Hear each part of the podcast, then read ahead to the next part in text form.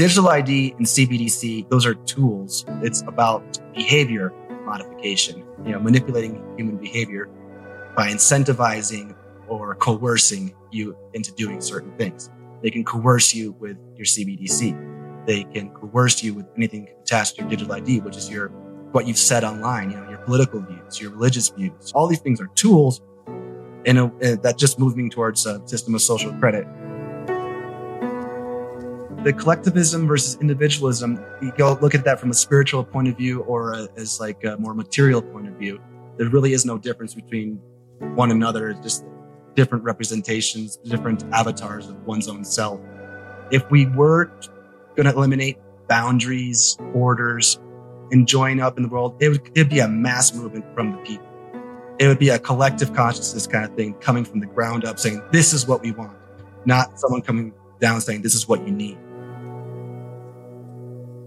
Welcome to the Staying Free podcast. In this episode, I spoke with Tim Hinchliffe, Tim is the editor of The Sociable, where he covers tech and society with perspectives on public and private policies proposed by governments, unelected globalists, think tanks, big tech companies, defense departments, and intelligence agencies.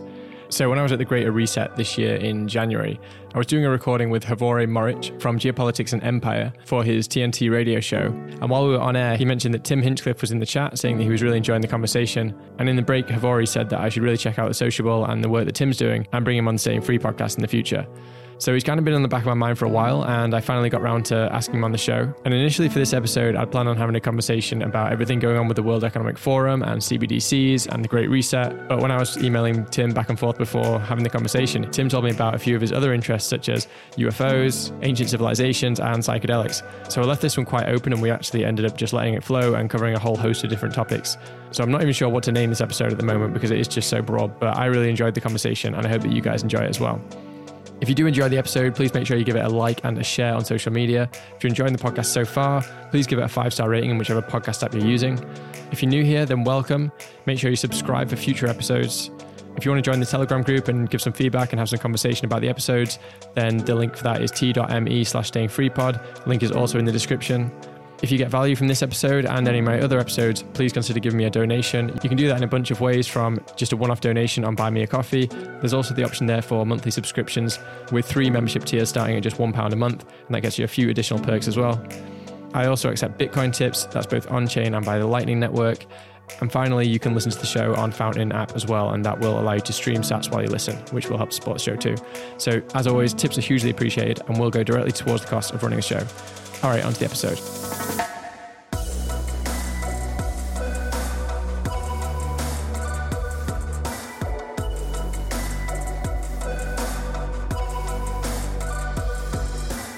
All right, Tim, welcome to the podcast. It's really good to meet. I've heard I've heard a lot about you, and uh, I've come across your, your work before. So interested to get into a bunch of stuff about the sociable and everything that you're you're getting up to. So, uh, do you want to just give my um, listening audience a bit of an intro, just as to yourself?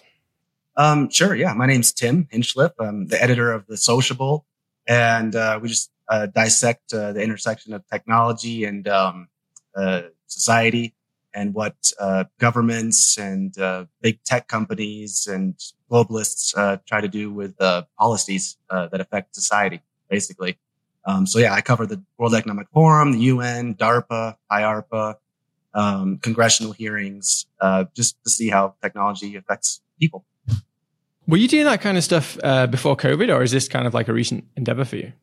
Well, I've been with the Sociable since 2015. And so I used to cover a lot of startups and business stuff, but I started gearing more towards um, policy when I started to notice um, that that's how I could reach a wider audience and how that affects people. So, but when COVID came around, yeah, it accelerated everything. And then when I saw, you know, the, the Great Reset launching, and then I saw um, you know, whispers and murmurs of immunity passports and digital ID, I started paying a lot more attention and uh, started connecting more dots. So it definitely accelerated uh, since COVID.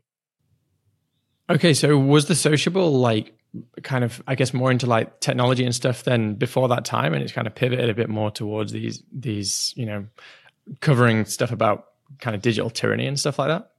Correct. Well, originally, so we acquired it from. Uh, it, it was originally launched in Ireland Um, and, and, the previous owners were um, what they won uh, one of the best Irish tech blogs uh, back in 2012 or whatever. Um, so they used to just cover uh, technology from an Irish perspective. So definitely pivoted when I took over. And actually, when I started, um, you know, I came from a background in uh, other type of journalism. So I worked, uh, I was an intern in West Africa and Ghana. Um, and I uh, wrote for a national newspaper, print newspaper there. Um, also here in Colombia, um, before I went on the Sociable, I was a writer and an editor for Colombia Reports, which covers all the news in Colombia.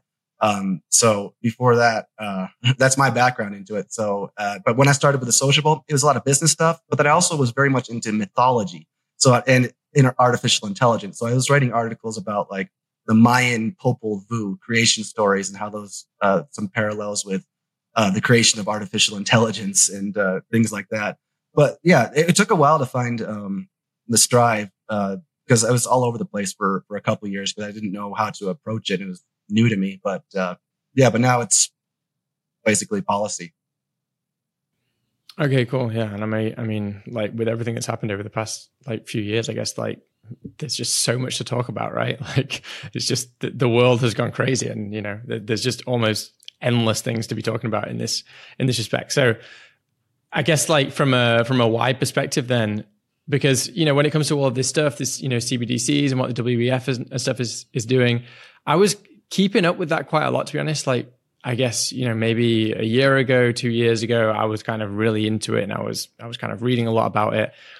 And more recently, I've kind of just strayed from that, you know, kind of just not focused on it, partly deliberately and partly just because I think that the conversation has maybe died down a little bit in that respect. But from someone who is obviously involved with that every single day and writing about it, where are we up to now with all this stuff? Where are we up to with the WEF? Where are we up to with the the CBDCs? All that stuff. Yeah, so it does come in waves, kind of the news and you know what's uh, what's hot right now, what's not.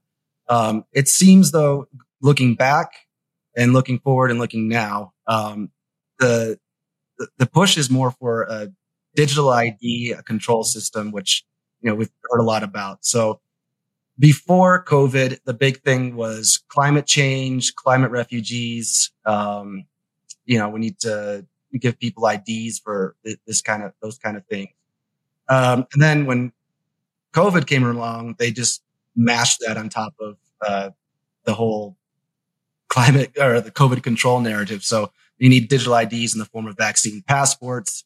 And now that that's, um, the COVID control narrative has pretty much collapsed. They're going back to um, digital ID for uh, climate again, but also CBDC because central bank digital currencies they require uh, everyone being pegged and linked to a digital identity. So there's they there's nothing that's going to be completely anonymous. Uh, everything's fully traceable, and the crazy thing with uh, CBDC, well, there's many crazy things, um, is that it's the programmability. So, you know, they can program, uh, how much you can spend, how much you can save. Uh, they can put expiry dates on it. Um, pretty much total control and surveillance over your money. And that's linked to your digital ID and your digital ID is linked to other things, including your health status. Um, and one of the other things they're trying to bring into that is, um, you know, uh, carbon footprint trackers. So it all ties back to climate once again. Um, and so basically money being connected to your digital ID, your digital ID being connected to your consumption habits, your um, travel habits, uh, and there's many ways that you can be controlled through all these various mechanisms. So right now with CBDC, just on Monday, the uh, IMF managing director uh, was in Morocco, and she was talking about having a uh, complete uh, what they want uh, they're building a CBD, a global CBDC platform concept. So that what they want to do is link all these countries. Uh, they say they can be, every country can have their own CBDC, but it must be interoperable into one global system. And that's just more centralization and consolidation of control from what I see. So with this, um, all of this this kind of digital identity stuff like you said you know that they tried to push this with covid that seemed to be the biggest push and now they've kind of fallen back to climate. Do you think, from from your perspective, do you think that everything going on with COVID and that whole push has now been dropped? Do you think that they're not going to try this now from a kind of vaccination, health, health tyranny perspective? They're going now for the climate tyranny.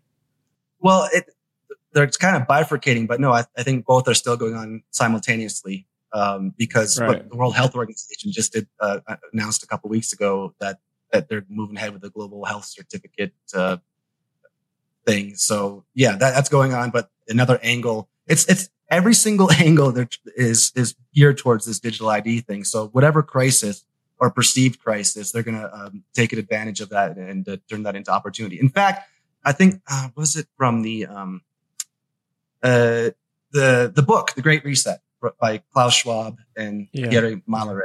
Um, I've got a, a, couple of quotes here. Um, so one of them was, so they were talking about, this has happened. They released this book in, I think it was June of 2020 or around that time. Um, and so one of the quotes fast. is, they were very fast in writing that book. Yeah. yeah. Funny. That. Some leaders and decision makers who were already at the forefront of the fight against climate change may want to take advantage of the shock inflicted by the pandemic to implement long lasting and wider environmental changes. They will, in effect, make good use of the pandemic by not letting the crisis go to waste. That's one of them. And another quote from the Great Reset book is, if in the post-pandemic era, which we're in now, uh, we decide to resume our lives just as before by driving the same cars, by flying to the same destinations, by eating the same things, by heating our house the same way, and so on, the COVID-19 crisis will have gone to waste as far as climate policies are concerned. So it, it seems to me that almost they were gearing this book. They're already, it, seems to me they're already preparing this book, The Great Reset or whatever, um, and gearing it towards climate. But then COVID came along, they're just like, oh no, let's do this. But it's about climate, mm-hmm. but no, it's about COVID. um, but even I, I, wrote back in uh, November of 2020 a timeline on the Great Reset. It was just a brief timeline. It, obviously, I think this Great Reset is just a repurposing of uh, um, New World Order things, uh, things that's been going on for many, many years. But uh, Klaus Schwab called for a reset of um, the economy back in 2014 before the World Economic Forum meeting then. And he's, they published every year, 2015, 2016, 2017. They were doing all these um, meetings and publications on resetting the global economy, resetting society, resetting this and that. So it's it's been going on for a long time. COVID just came along like, hey, now let's take advantage of that, exploit that.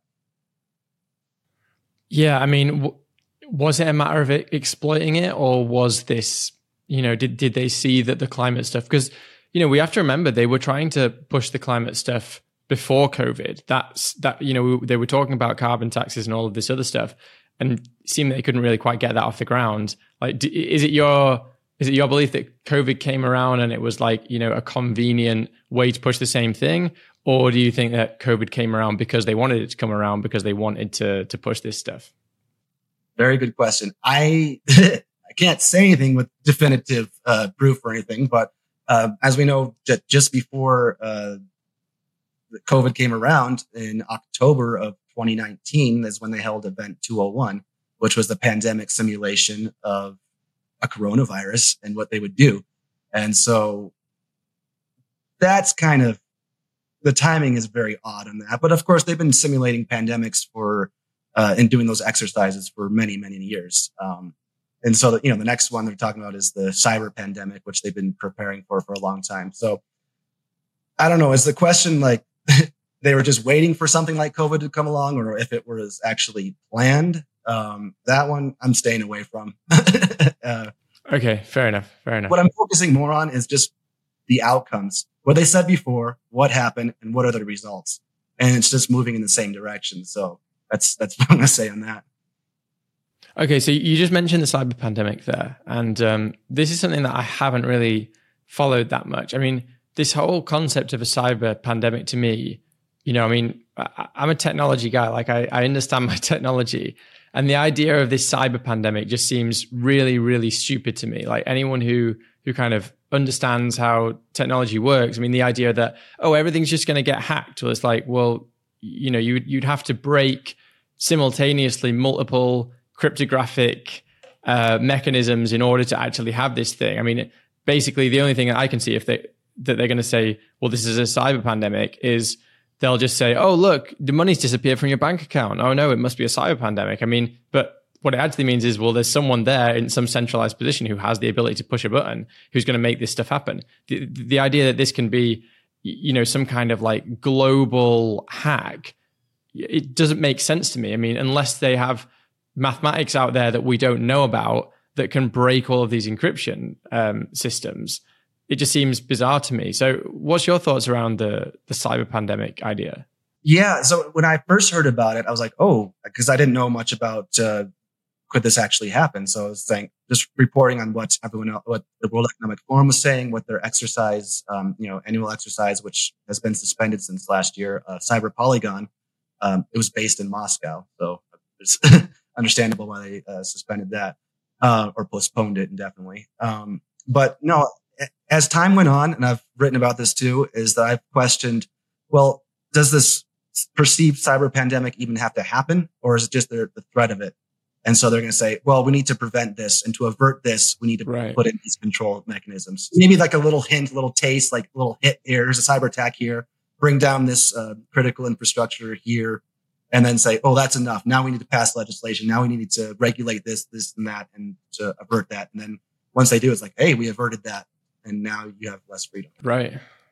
Yeah. I mean, well, but as with all of these things, I guess the, the commonality here is that they nothing actually needs to happen. Like you said, it can just be the fear of it. It can just be the threat of it. You know, with with COVID, like many people, most people believe that we went through, you know, the greatest um, pandemic probably since the, the the Spanish flu or something. I mean, you, you, but you only need to actually just look at the numbers. Just look at you know how many people actually died during this period. You know, you know, you need to com- compare that to kind of other pandemics or even just kind of bad flu years, etc. And you realize that there's absolutely nothing significant about it. But all you need is the media to kind of get people who don't know any better to to just believe in this thing. And it looks like this the cyber pandemic thing.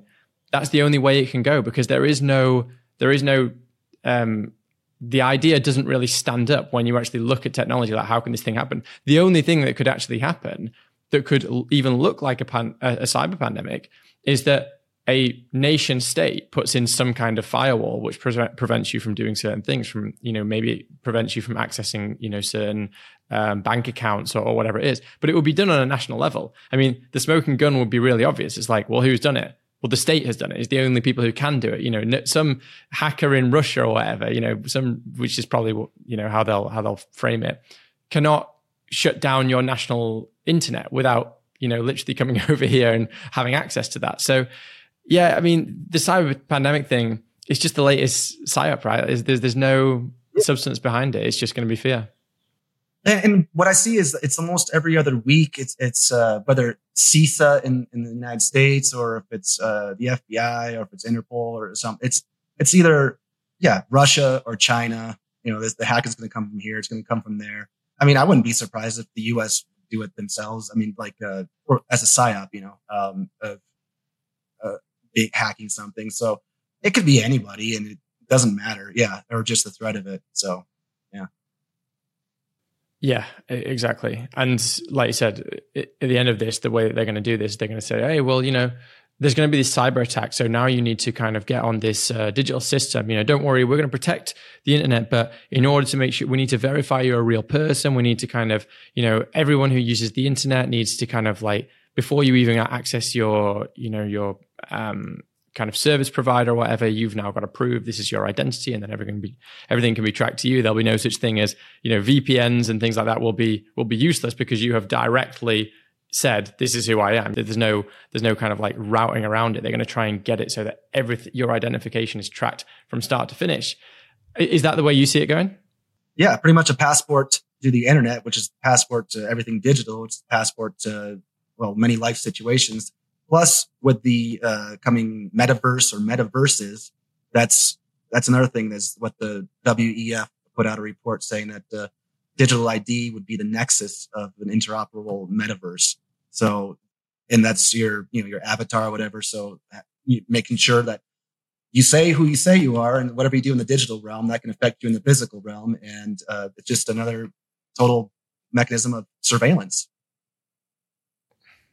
How do you think that's that's going to come about? Like, you know, what do you think we're going to start seeing as those, as those first steps? Because I have my theories as to as to how it will be framed and how it will be sold to us. But do you think it's going to be literally the government coming out and saying, you know, here, here it is, you're going to have a government ID, or, or, where do you see that going? I see a lot of, um, well, slow rolling um, and implementing step by step different restrictions. But no, I see more of a, what globalists always push is the public private uh, partnerships and collaboration. So wherever the government can't legally do something and overstep their lines, they just uh, outsource it to a private company and a private company can provide data to governments. And so them working hand in hand.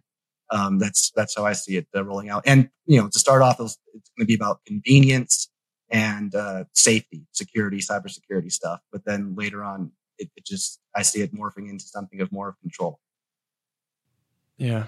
You know, with, um, you were mentioning that the idea with all of this stuff is that there's going to be you know, everyone can have their own system in their country, but it has to be interoperable with some kind of global system. There has to be some kind of global interoperability. How does that, like, how does that tie into these conflicts like Russia and China and, you know, these supposed enemies? I mean, I'm, I'm skeptical as to whether Russia and Putin really is an enemy or whether that, you know, that entire conflict is just all part of, you know, these are essentially people who are, they're still on the same page when it comes to, you know, this global governance stuff. They just have their um, maybe perhaps some disagreements within that. But like, I, I guess, how are we going to get global interoperability when everyone has differing kind of demands? I mean, couldn't we just see essentially like fractions, you, you know, like some form of tyranny that maybe encompasses China and Russia and they have their own digital ID system and then, you know, perhaps the West has a different one. Like, how do you see that going down? Well, yeah, it's very possible. And, and that's also another thing that they've spoken about at the WF meetings, um, and also who else I was listening to, or was it Interpol? But I can't remember. But um, the, the, whole idea of a splinter net uh, or splinter nets that that's a you know a, yeah a big thing. So yeah, it could be yeah, Europe has one, uh, Russia, Iran, China, or whatever, North Korea has one, and um, but it's still the same. You know, it's that's what the they talk about. The globalists talk about moving into multipolar world. Like there's no one uh, dominant one. So yeah, the fragmented. And well, if you keep them fragmented, you don't know what's going on on the, with the other internet or whatever's going on in, in other parts of the country. So I think that could definitely, when you don't know, you can't access that information. Like take, um, I guess, you know, North Korea, for example, if, you know, no one knows what's happening outside their country, then they stay locked in and in, fear and, control and, and, are submissive. And I could see that uh, happening in pockets, uh, yeah, across the world. Yeah, yeah. So I guess before we move on to some some lighter topic, one more thing I, I want to ask you about this is just like in general, what do you think is the the thing of biggest concern right now? You know, we've kind of we've kind of gone past I think the the COVID stuff. That was my my biggest concern, honestly, you know, for the past few years has been the vax pass stuff, has been this segregation of society, which I I, I mean, they didn't really achieve it, but I think they could have. I, I actually think that there's no reason they couldn't have gone 100% on that. The sentiment and everything was so crazy. I really think that if they had have started saying, you know, we're going to start rounding people up who are unvaxxed, I think that most people would have just gone along with it. They could they could have um, they could have actually pulled it off. In my opinion, I, I think that we demonstrated perfectly to them that we are ripe for that kind of thing. That you know we're not going to stand up against it. But obviously, somehow we've we've kind of moved past that, whether that's from pushing back or whether that's just from them getting cold feet or, you know, making mistakes, whatever it is. But now what's the what's the biggest concern now? Is it is it CBDCs? Is it is it digital ID? Like what is it? Those two combined, yes. And you're right about the compliance about uh, you know with vax passports and uh, throughout the past few years. I, I couldn't believe how compliant people were and, and just willing to hand over all freedom and, you know, fear does a lot of things. Um, so digital ID and CBDC, yeah, those are big, those are tools. Um, but for the overall system, I just, I see it and, and many other people have said this as well, social credit system. That's, that's where I see these things as being tools. It's about, uh, behavior modification, you know, manipulating human behavior by incentivizing or coercing you into doing certain things. They can coerce you with your CBDC. They can coerce you with anything attached to your digital ID, which is your what you've said online. You know, your political views, your religious views, your um, your views on uh, social um, uh, with, with culture things. Um, and then once again, uh, with the the whole green movement and carbon footprint stuff, you know, with, climate change things, they can. There's so many different ways that uh, they can ding you and just say, this, you know, you, you ate too much of that, you consumed too much of that, you said this wrong, you didn't get the latest injection. All these things are through the, and they can cut off your money or control your money that way too. So all these things are tools in a, uh, that just moving towards a system of social credit. I don't know if, you know, not exactly like China. China's pretty much the model, but each country could do it in their own way and just say whatever, um, I don't know, however each country wants to do it. Yeah. And who's leading that at the moment? Like, if you had a scoreboard of like the people who are who are pushing that stuff the most, I mean, obviously, like China would be up there, but are there any other countries that are really pushing this? I've seen a couple in Europe. I mean, the European Union in general seems to be going that way. Um, I'm not sure about the United States now, or but in terms of you know non-governmental, um, you know, you have the big bodies like uh, well, the United Nations, of course, um, and then you got uh, the companies, big companies like BlackRock, Van, Vanguard, those those ones, uh, those, yeah. So it's it's it's it's a merger of uh, globalist ideas, you know, think tanks, um, companies, and then uh, trying to get governments on board as well. Have you heard about this? Uh, I think it's called WorldCoin. This thing, I think it's by Sam Alt- Sam Altman. Hmm. It's some kind of like it's some kind of project where he wants to go around and like scan people's retinas and give you kind of like a unique like blockchain ID. It's it's all it all sounded very dystopian to me. I've not looked too much into it. I don't know if you heard of it. Um, no, I haven't looked into it. I'm afraid. but that's a, one thing though is, is you know, people talk about uh, digital IDs and things like that. It's like oh, it's something on your smartphone, but no, that doesn't have to be at all. Like you know, that you have stores they can read your palm or you get an iris scan. So like you don't we wouldn't have to like have a like your body becomes that, which is a whole another topic that I've covered as well, the internet of bodies and implants and wearables and things. That's a whole, that's a whole other section. Yeah, I, will read you the I'll read you the, the uh, synopsis. I just uh, brought it up now. It says, WorldCoin is an Irish biometric cryptocurrency project developed by San Francisco and Berlin-based Tools for Humanity, founded in 2019 by OpenAI chief executive Sam Altman. Uh, what does it say? It's it hopes to provide a reliable way to authenticate humans online to counter bots and fake virtual identities facilitated by artificial intelligence. Uh, using a d- distribution mechanism for its cryptocurrency similar to UBI, WorldCoin int- attempts to incentivize users to join its network by getting their iris scanned using WorldCoin's orb-shaped iris scanner. So yeah, you should look into this one, man. It's it's pretty wild. I mean, I I heard about it um, a little while ago, but I thought it was just some you know random shitcoin crypto project. But then I heard a bit more about it, and I was like, this this sounds super dystopian. And also the fact that um, OpenAI and ChatGPT. I mean, don't get me wrong. I'm a big fan of ChatGPT. I, I use it a lot, and you know, I know that it, it is a bit of a it sucks you in and stuff. But the fact that this is being is so hyped at the moment, and this same company is doing something which sounds basically perfectly in line with CBDCs and you know digital IDs and stuff. That kind of rings alarm bells for me.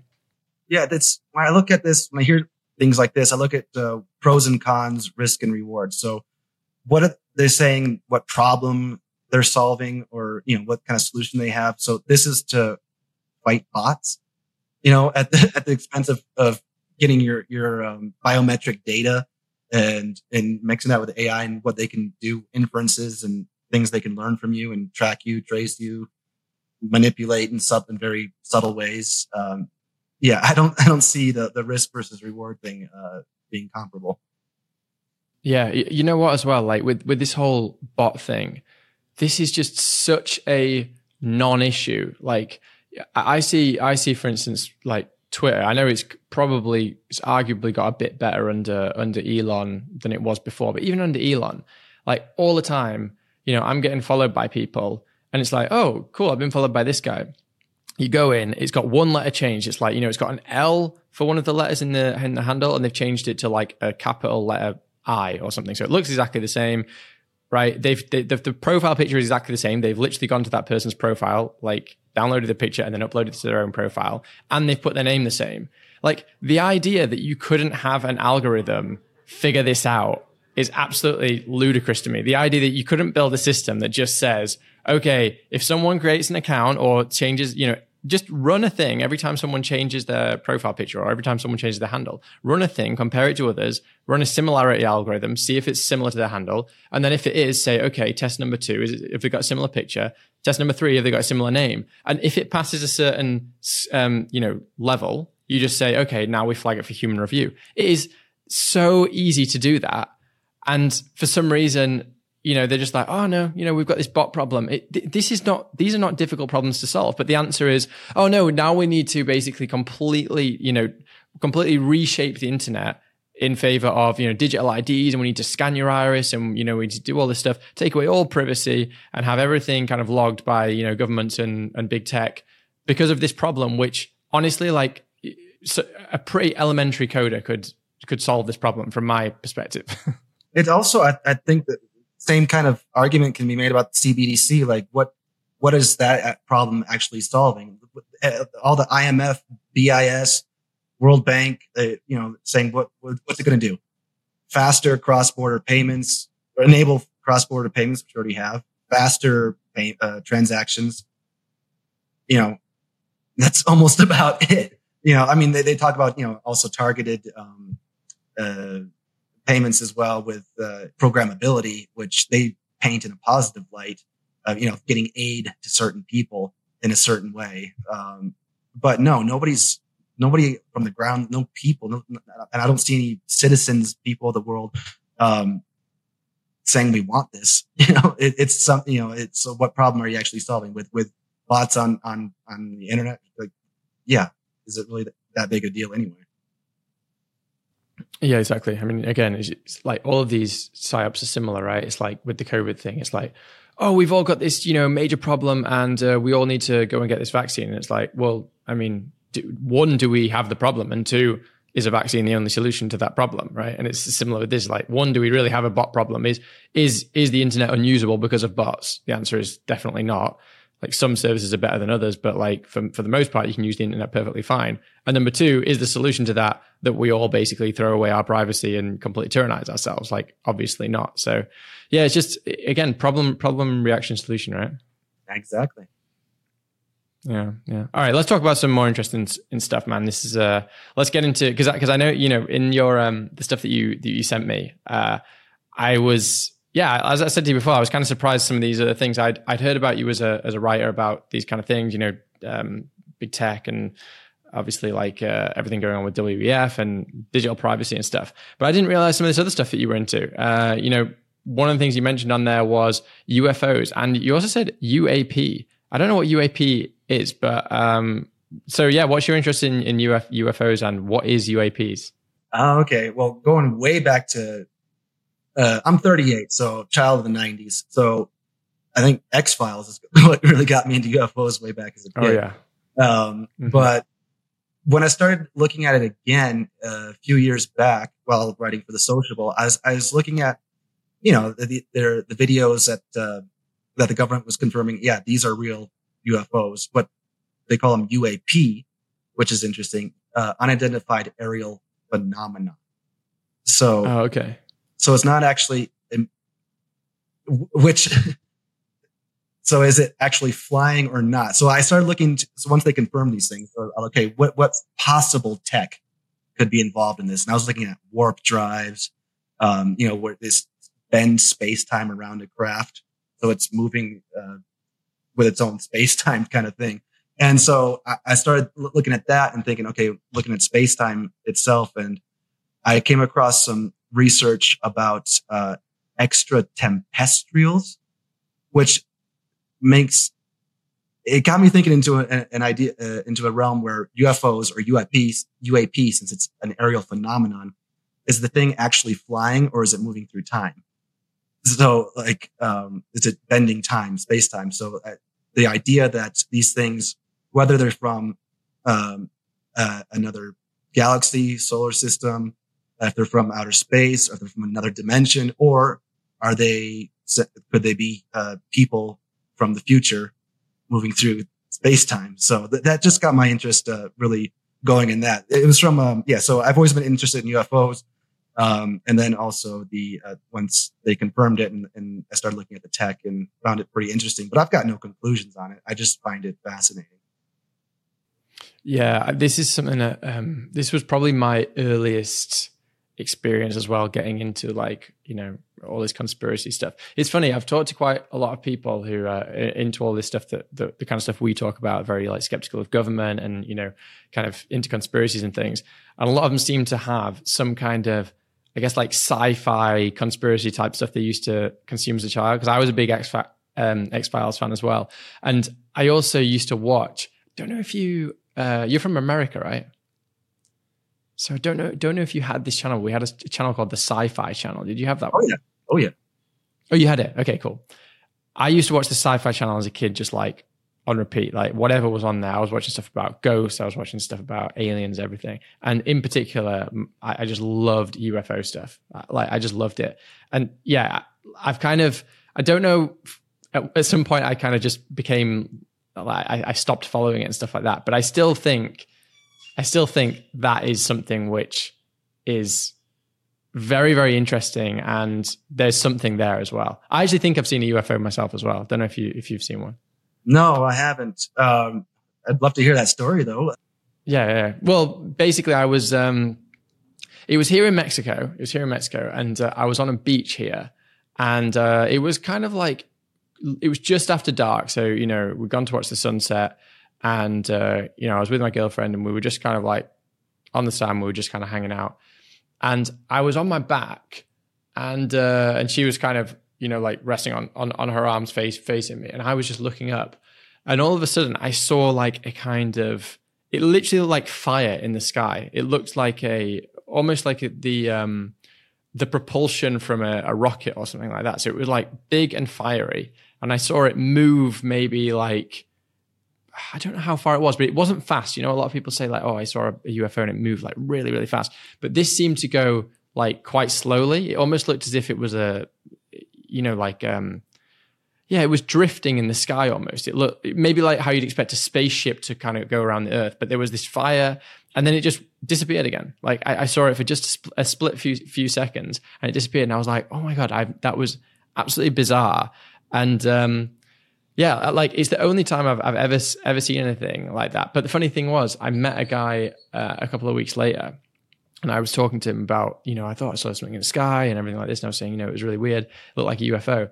And he said, I've seen something really, really similar. And he knows other people who've seen it as well. So apparently, like around this area, you get a lot of similar sightings of the same type of thing. That's, it's not like a, you know, it's not like a quick disc through the sky, but it's almost like a, a rocket ship type thing that kind of appears and disappears. And that I'm not the only one who's seen it. So I'm I'm I'm really interested in this. I, like I want to I want to know I want to know the answers, but I'm not sure that I will ever get them. I imagine well, that's that's fascinating. Did you experience any uh, missing time or anything like that? Any weird things? Nothing like that. No. Um, no. I, I, think a lot of it, uh, the the stuff that people report seeing, I I, I would imagine the majority would be uh, secret government uh, programs. But where do they get the technology? You know, if it's something that they come up with on their own or if they uh, back engineered it, reverse engineered it from somewhere. I don't know. Um, and even the, you know when they talk about the nature of these objects or beings or or whatever, I, I question. I've read um, read a series of books called The Law of One, and th- it was. Oh, I've heard about that. This is one where they um, a group of people were um, was it not really meditation? Well, it's kind of meditating. They're receiving channel channeling information, which they say comes from some being called Ra. And this Ra is said to have come is a being that's not on our density. Our density is the third, they call it third density. Fourth density is one of love. Fifth density is one of wisdom. And anyway, they say that Venus right now, or at some point had a civilization their civilization transcended into this higher density and they became one thought process, one collective being uh, energy called Ra, and that that's what was communicating to um, these people back back when. So the idea that you know, there's nothing. I'm not corroborating anything, not uh, um, confirming anything. I'm just saying like that. The idea is that even are these things or people like are they even in our own dimension of reality? Um, can they just manifest, appear, then disappear? Are they moving through time? It, it, it's more than just you know like something coming from Mars or something coming from another planet and having to travel all this distance, which takes you know you know light years and that's distance and speed, uh, speed, distance, and time. Whereas if they do something with uh, quantum, or if they can, or, or just even communicate telepathically and show up in, in your consciousness somehow, that that all these things, you know, I don't have any of the answers, but these things uh, fascinate me to no end. Have you heard the uh, theory that aliens have intervened to prevent nuclear disasters yeah. in in yes. the world? Yeah, what do you think about that? Yeah, I've heard uh, various stories that yeah, when they're hit the button, humans are pushing the button or about to do something, and then all of a sudden something collapses, breaks down, um, and that there's interventions. I've heard it. Um, I don't know if if they're listening. Uh, you know what's going on in Russia, Ukraine, the whole world. Then uh, you know let, let's let's hope they're around. yeah, yeah, yeah. And uh, another thing you mentioned, which kind of ties into this, is ancient civilizations. Um, I've only had kind of one brief conversation about this when I was talking to um, Darren Denslow from TNT Radio because he's he's really into all of this kind of stuff. Um, but yeah, I, the ancient civilization stuff is something again that I've kind of got into a bit recently. I've been watching this thing on um, on Netflix, the one with Graham Hancock, the apocalypse. Uh, what's it called? I'm forgetting the name now. Ancient Apocalypse or Ancient Apocalypse. That's the one. Yeah. yeah. And uh, I find this this stuff super interesting. So, what's your what's your theory with all that? And does it does it tie into the alien stuff? Yeah, okay. well, you don't need the aliens to, because I love Graham Hancock. Um, I actually the first time I saw anything of his, I was 10 years old in 1995. I saw a, a documentary of his on, on uh, I think it was National Geographic or uh, History Channel or something. I can't remember, but it was on the Ark of the Covenant. And then from there, you know, every time he, he was speaking, it said Graham Hancock, author of Fingerprints of the Gods. And I started, um, so it got, it got me interested in the ancient civilizations. And from there, I, I went to the library all the time as a kid and I was studying ancient Egypt and um, Mesopotamia um, and the Mayans, uh, like all over the world and things. Because he's he really started me off on that. Like, well, what came before? Because all all we have, yeah. uh, you know, the information, you know, is like civilization started uh, like around what 5,000, 4,000 BC in Mesopotamia and then Egypt, and then before that there was no real civilization. Um, but I happen to agree. I've read many of his books, Graham Hancock's books, that I think that believe that there are multiple civilizations before. There are multiple uh, catastrophes uh, on the earth. Um, different ancient texts talk about too. I mean, of course, the last one being a flood. And so what, what Graham Hancock has been talking about is like a civilization before the flood. But I think it's very cyclical. I think the, the world goes through, travels through um, Earth. We're traveling through different uh, areas of space.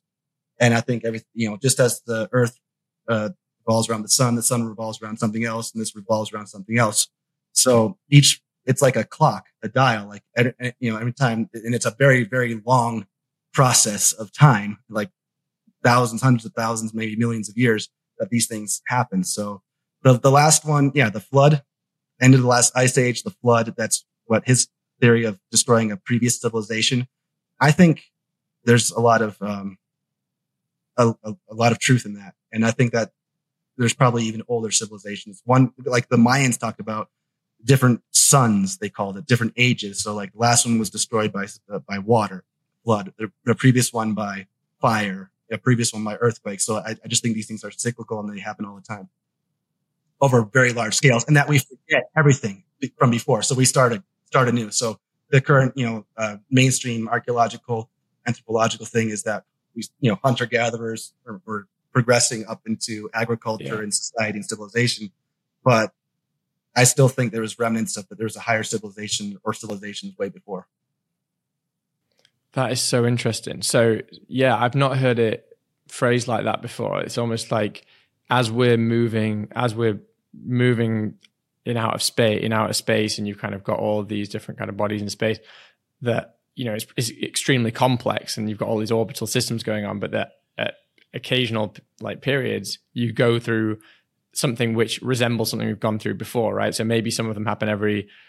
That makes a lot of sense, right? Because you could, you know, we know that. Let's bring it down to the level of like you know a a day well, in a day, we know that we have day and then we have night, right? So we know that, you know, it gets warmer in the day, it gets lighter, etc. And then in night, it gets cooler and it goes dark. And then you could extrapolate that out and say, well, what happens, you know, in a month? Well, in a month, we know that there's kind of certain lunar patterns uh, that that occur during the month. Certain things happen with the tides, etc. Then you could say, okay, well, what happens in a year? Well, in a year, you've got four seasons. You've got like the four seasons going from kind of cold to warmer. It gets, you know, heats up in the summer and then it goes cold again in the winter. And then you could say, well, what happens on a on a 10? And then there's no why why should we stop there? I mean, it makes total logical sense that for us as humans, we, you know, we we look at everything in a human lifetime, right? So we can even look maybe at what the climate's doing in a hundred year period because it makes sense in a human lifetime.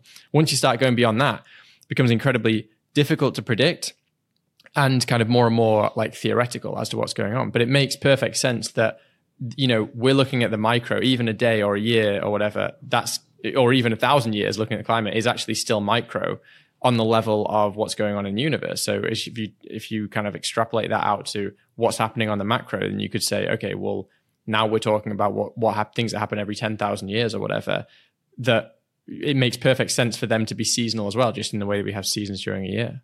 Exactly. I even uh, read something quite a while back about uh, interplanetary climate change. Like, so are we just looking at things on Earth and everything has to be about CO2? Or does it have something to do with stations of the, the sun, the seasons? Uh, uh, and yeah, as I mentioned of how, um, like our solar system, we're not in a fixed place in the universe. Like we're constantly moving through different spaces. And, and as that, as that cyclical thing, um, it, it's, it, like as above, so below, like from the smallest thing ever. Like they say, you know, in an atom, there's a nucleus and electrons going around. Same with planets. Same with uh, galaxies, even. So when a galaxy, so if you think on the the micro, you know, the planets and the solar system, and that's going through, but these galaxies are also going like this. And, and who knows that there are m- multiple universes, you know, meta metaverses as well in yeah. that respect. No idea. So, but it seems plausible. So it, it, yeah, it's that makes you think a lot about the whole climate change thing as well. Is just are we going through a, a season where, you know, I mean, thousands of years ago they have samples like there was warming, there was cooling. What happened before humans? You know, like was that was that our fault? You know, like before we even existed, that, that these things were going on. Yeah, the the climate thing for me, it's it's something that I didn't really think. You know, I was fully on the on the the, the climate change bandwagon before um, before 2020. Like I, I, believed all of it. Like I didn't really question any of it. I just assumed that the, you know all of these kind of quote unquote experts knew what they were doing.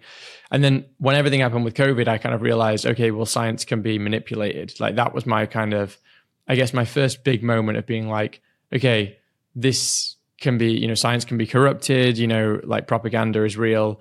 And since then, I've been thinking more about the, the climate thing. It's not.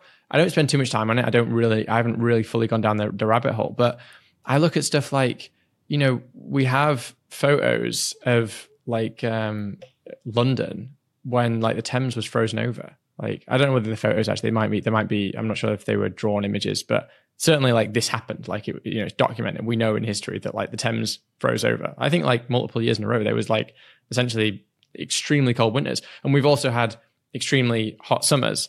And these things have happened in history, but now it's like okay, well everything now is due to is due to carbon dioxide. And I do sympathize with the idea that they say, well, it's the speed at which it's changing. Like it's changing really, really fast now. So that's the only door really that's still open for me.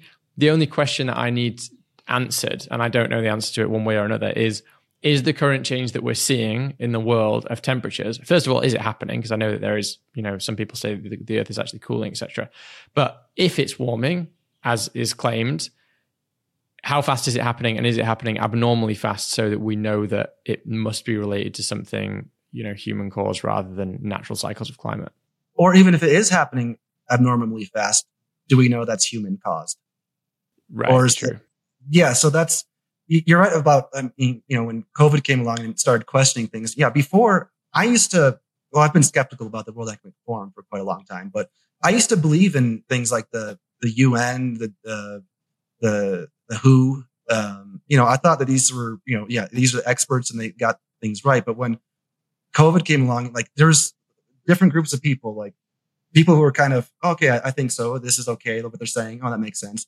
But then all of a sudden we see these things, we start to question things and it all just comes unraveling. Whereas other people, they just doubled down and said, trust the experts. That's all I'm going to do. which is like, these are the experts. What do you, what's your degree and what do you know?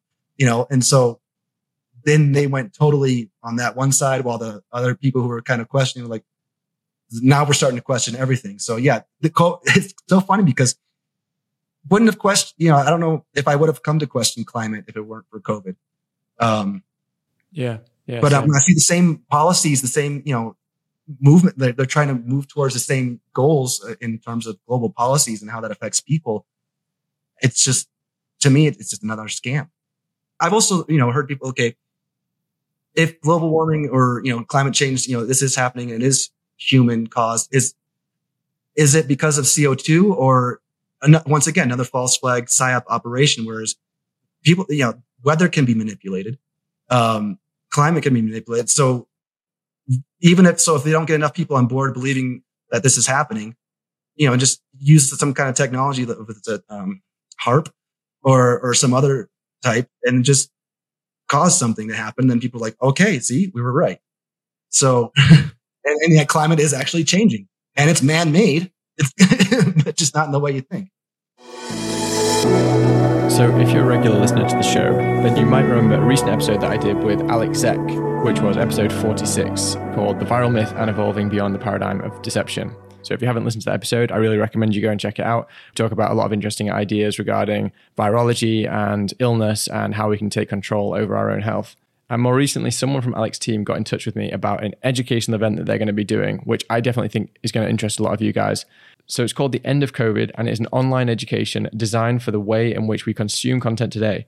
Similar to a podcast, they've recorded over 100 hours of interviews, presentations, and conversations with prominent voices from the likes of David Icke, Kelly Brogan, Amanda Vollmer, Tom Cowan, Andrew Kaufman, Christiane Northrup, and many, many more. This event launches on July the 11th. I had a look through the program, and as well as these very prominent guests, a few that jumped out to me were Alex Zeck himself, Jesse Zurawell, and Patrick Henningsen from TNT Radio, Dr. Melissa Sell, Nick Hudson, and Etienne de la Boetie Squared. So if this sounds like something that interests you, please do use my referral link. That's theendofcovid.com slash ref slash 606. That's theendofcovid.com slash ref slash 606. That will be in the show notes anyway. And on that website, you can check out all about it. There's a trailer there. There's a bunch of information. You can see all the speakers and see what the event's about.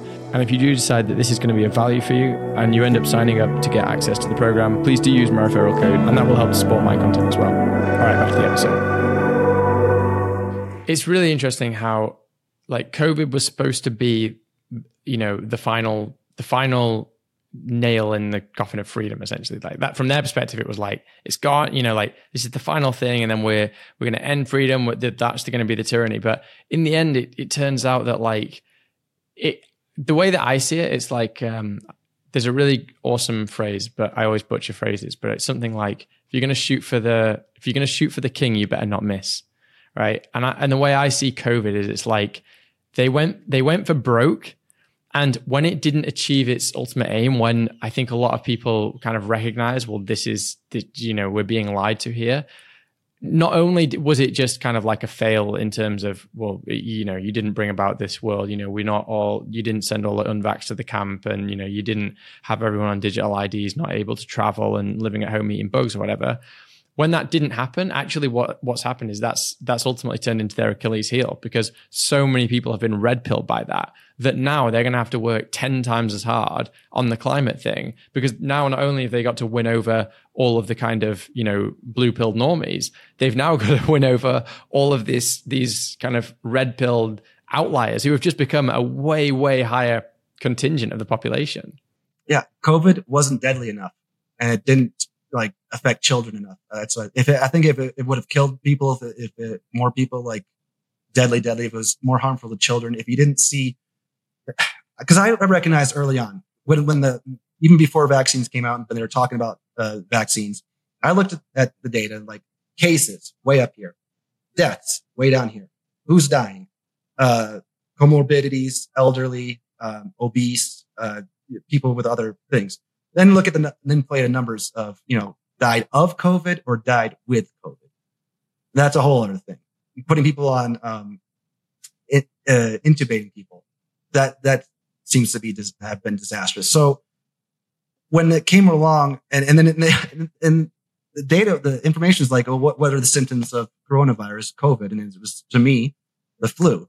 So for me personally, I decided, okay, I'd rather have COVID than once because I already heard talks and I was already starting to write about immunity passports could be a thing.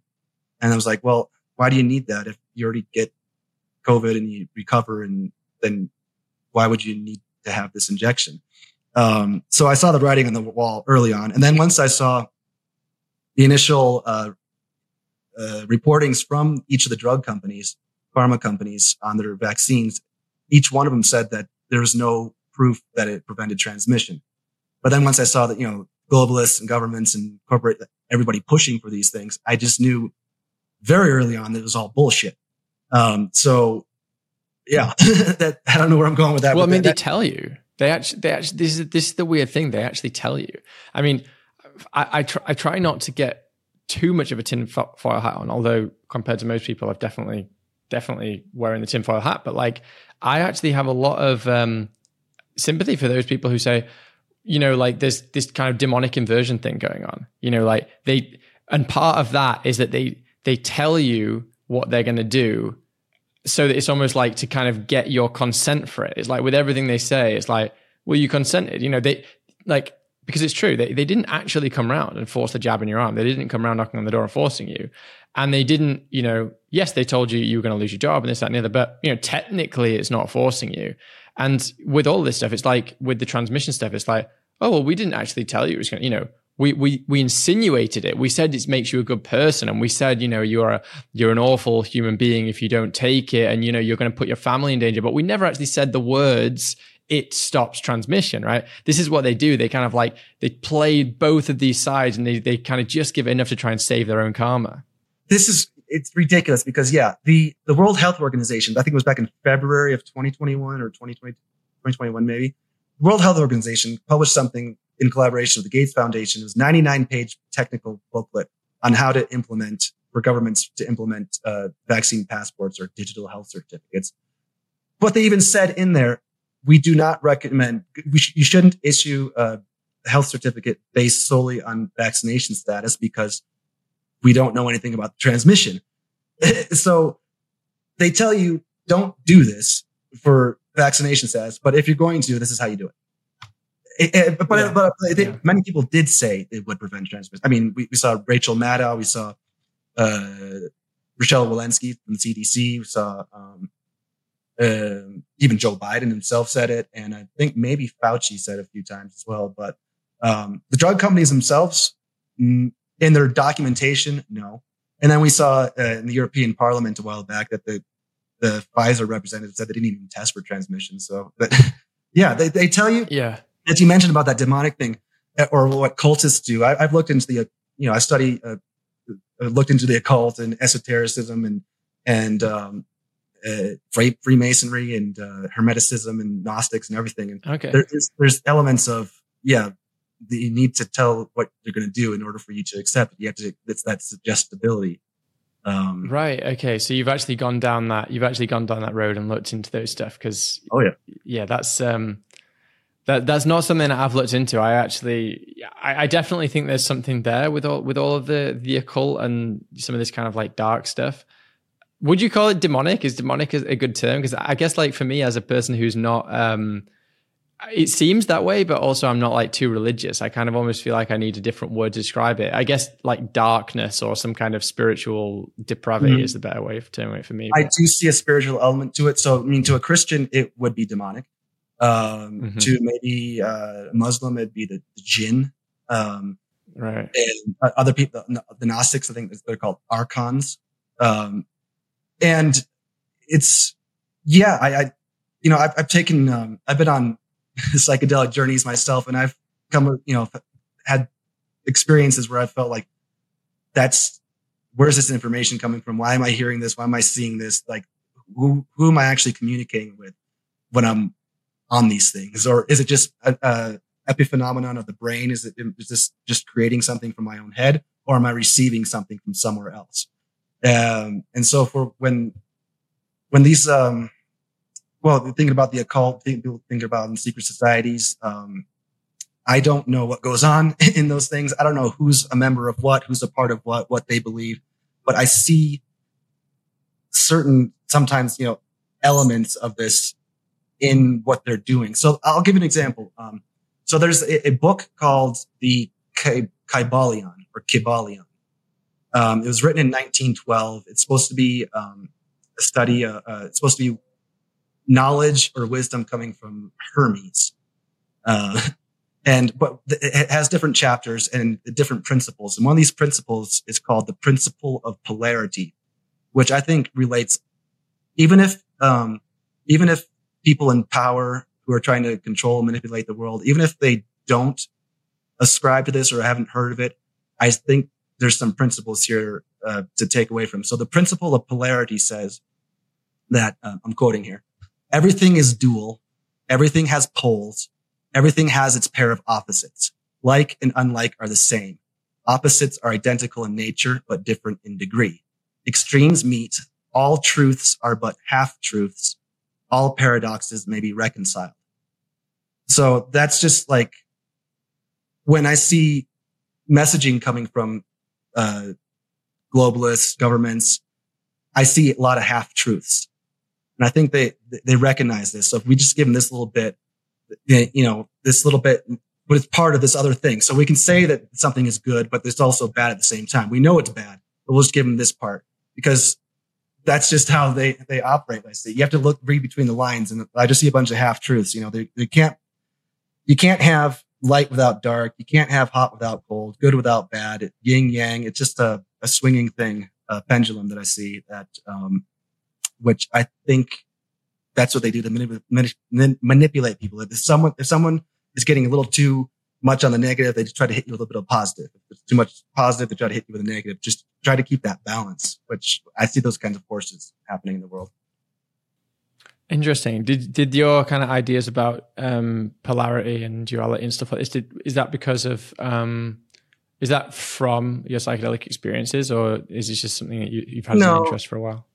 No, it, it's no, not not not on the polarity. No, and I I I, th- I thought a, I've thought a lot about uh, polarity and duality throughout the years, like how um, you know even machines and how uh, computing and, and binary and things, but um, but what psychedelics kind of brought to me is that even out of those two, there's there's a whole, there's a oneness to everything.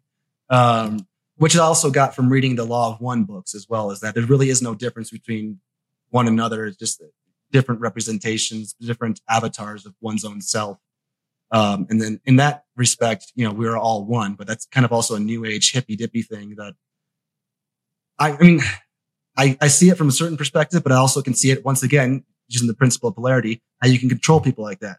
We're all one, one world, you know, one, one people, one earth, one nation, one government, one, you know, I can see how that can be manipulated in very various ways as well. Yeah, yeah, totally. I mean, um, that it's it's similar for me. I, a lot of the these kind of ideas that you talk about have kind of availed themselves to me on psychedelic experiences. Like, you know, ideas of like yin and yang and things like that. They have like a real depth to them when you're in that state. You kind of like just see it from a different um, perspective. But yeah, I, and I know what you mean. There is this temptation to to be like, if you start talking about we're all one, we all come from the same source. There's this temptation to be like, okay, well, you know, if you advocate for that, why wouldn't you advocate for world government and this kind of stuff? But it's very different. I mean, we are we kind of come from the same source, but like having our own unique um, place in the world and having our own free will and uh, like exploring our own like freedom in the world ultimately leads to that kind of like leads to the positive outcomes in the world. Whereas if everything is if you're trying to control everything from the the centralized point from that kind of point of everything's the same and you try to make everything the same then you get rid of all you get rid of all contrast in the world. Like and if there's there's nothing worse really from a spiritual point of view of just same you know sameness mundan mundanity kind of thing. It's like if every everyone is the same everyone's under the, the, the exact same system and expected to be the same and own the same etc well that's kind of pure darkness. Like you can't have and like you said you can't have the light without the dark. So if you have you know you can't have um kind of a, let's say for instance people who are who are wealthy. Well if everyone has the same wealth, nobody's wealthy, everyone, everything just becomes the same. There is no contrast there. You have to have wealth and you have to have people who are more and less wealthy. And as long as you're kind of like moving in it, trending in the direction of everyone becoming more wealthy, you're always going to get those contrasts. But probably you're going to see the contrast increase as everyone gets more wealthy rather than decrease. Like it doesn't normally work the other way. It doesn't normally work that if you make everything the same, that doesn't normally lift all the boats, right? Like the boats are normally lifted where where yes, some people get richer and other people get richer, but only more slowly, etc.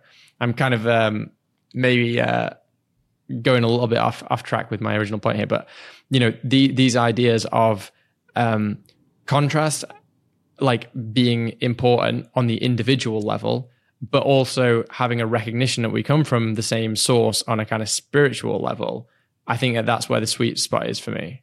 Yeah, that, that's um because yes, the, the, the collectivism versus individualism, you go look at that from a spiritual point of view or a, as like a more material point of view. Um, I agree with you, um, because yeah, we need that freedom to express ourselves, freedom to grow, freedom to develop. Um, you know, and if we're not interfering with someone else's process, then that's awesome. But originally from the same source, we are one in, in kind of that, um, harmony in, in spirit, in spirit. But, uh, once again, yeah, I could see it being uh, uh, manipulated in other ways. But I, I completely uh, agree with where you're coming from. Yeah, and and you know the thing is that truth that we are all from the same source.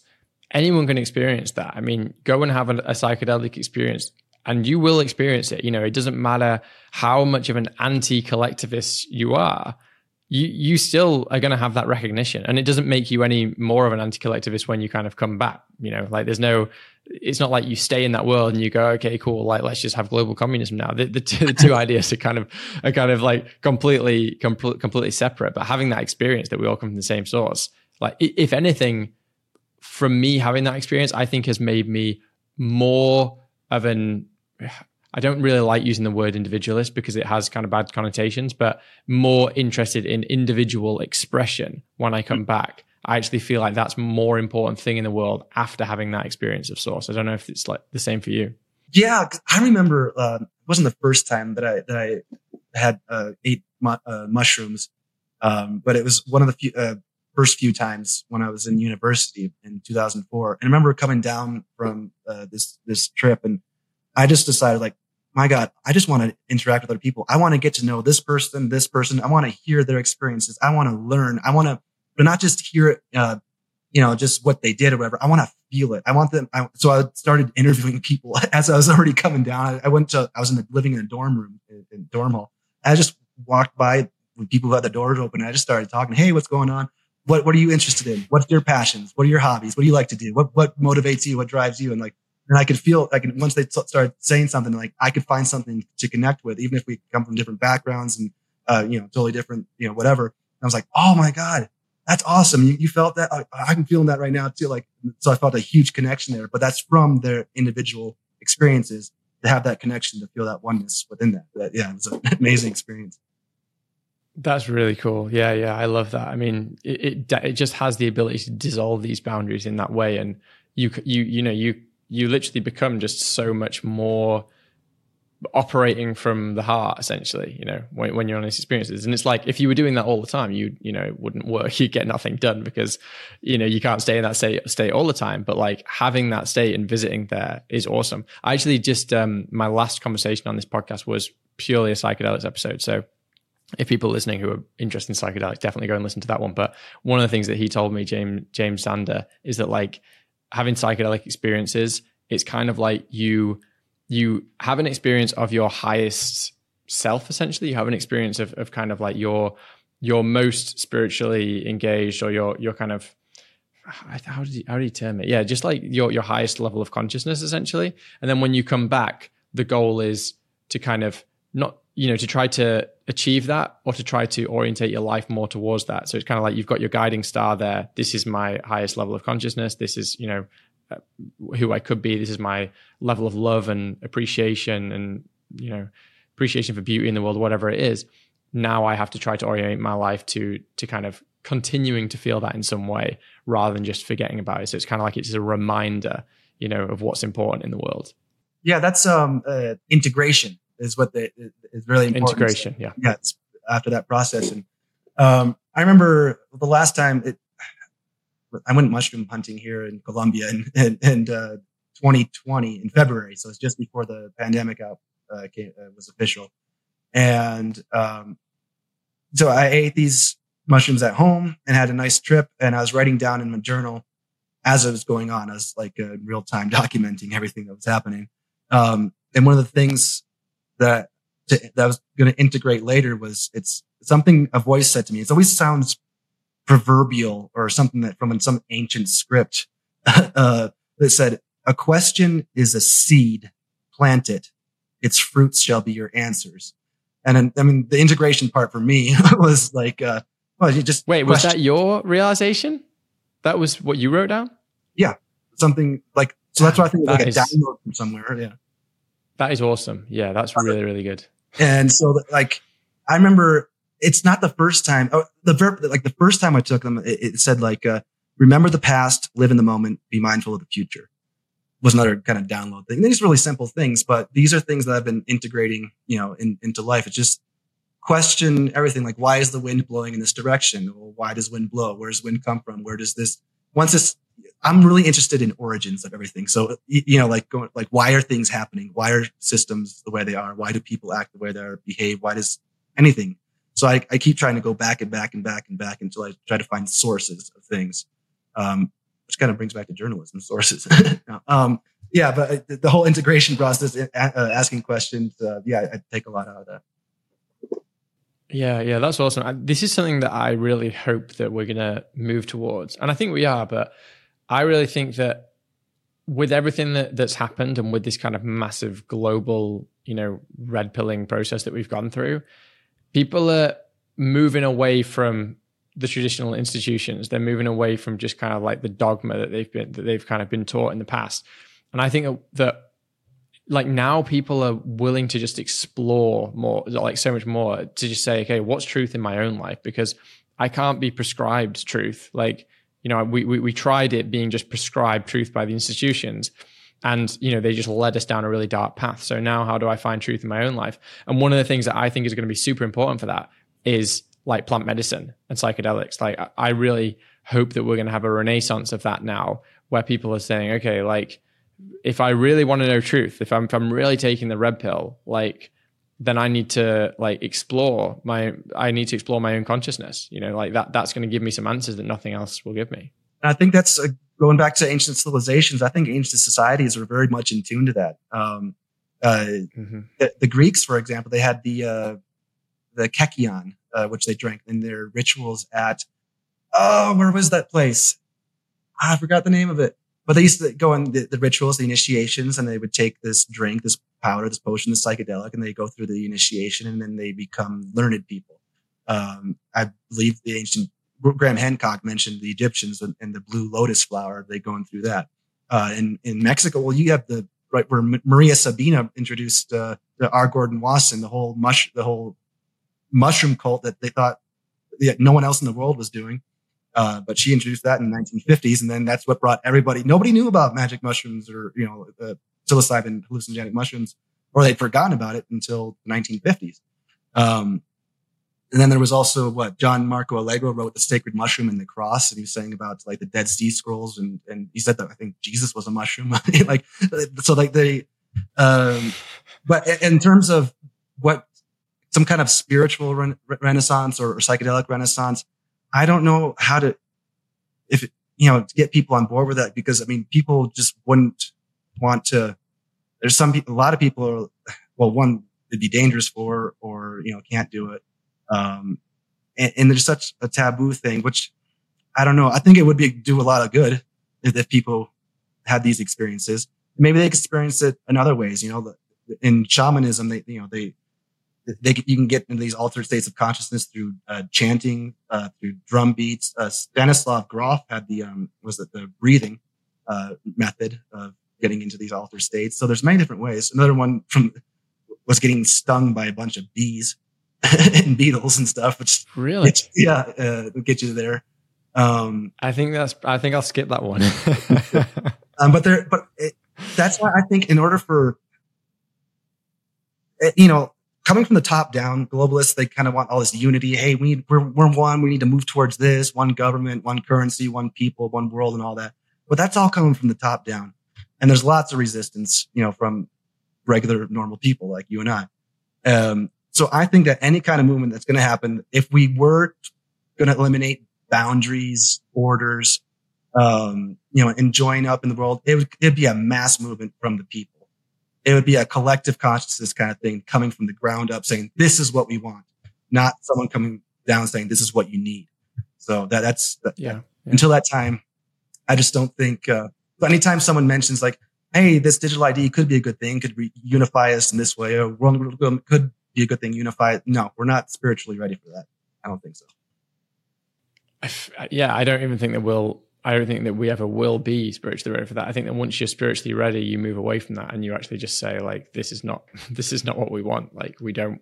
We don't want any kind of centralized control of any of this." But you know, I, I love this, Tim, because like, this is something that I've been thinking a lot with this movement and kind of where it's going now because we've had you know all of these people who are kind of very different, right? I, mean, you know, when I was uh, going to protests and stuff in London, and people have had on the podcast, I've had I've had everyone from like you know super kind of like hippie types, you know, to to people who are kind of like much more kind of like right wing conservative type of people, and we all previously we're kind of we're kind of unified just against the vax passports and you know generally speaking against the CBDCs and stuff like this. But now I think that we're going into a different phase of the freedom movement where it's like, okay, well, what is this about? You know, like we've we've weathered this storm yes, there's more tyranny going down the line, and no doubt we'll all come together when the CBDCs when they try and roll them out and say no, and we'll just you know kind of um, absolutely just decline to do it and won't participate, etc. But uh, like, I think that there's also a kind of conscious um, process going on here. Like, I think that it's important that we actually elevate our consciousness in in this in this movement, and we actually talk about not just like opposing the latest thing, but like what do we want to build? Like, you know, what do we hope to achieve?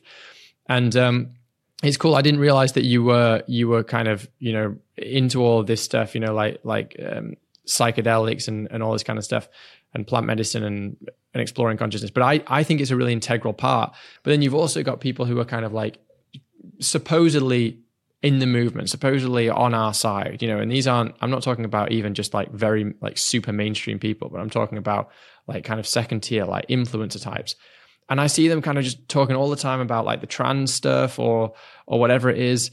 And I just kind of feel like it's it's a bit of a derailing. Okay, like you know we can all agree like let's not trans kids and stuff, but let's not sp- spend all day talking about it. Let's actually talk about how are we gonna how are we gonna elevate our consciousness? How are we gonna like build healthy communities? How are we gonna like heal our trauma? How how how are we gonna do all of this stuff now that we're not trusting the the institutions? Now that we're moving away from the way that we've done things before how are we going to work on the real things that are important in life like you know family you know community um, like health whatever it is and um, i that is happening but i do worry that it's not happening in completeness in the community. There's kind of like you know there's there's two kind of like fractions now. There's like a conscious resistance that's happening and then there's a more unconscious resistance which is still just you know oh we hate liberals we hate this we hate that. Like do, do, do you know what i'm saying? Yeah, I, I, a lot of distraction and division. Um, I have to admit, that personally, you know, with what I do, what I find meaning in life, and you know, what I write about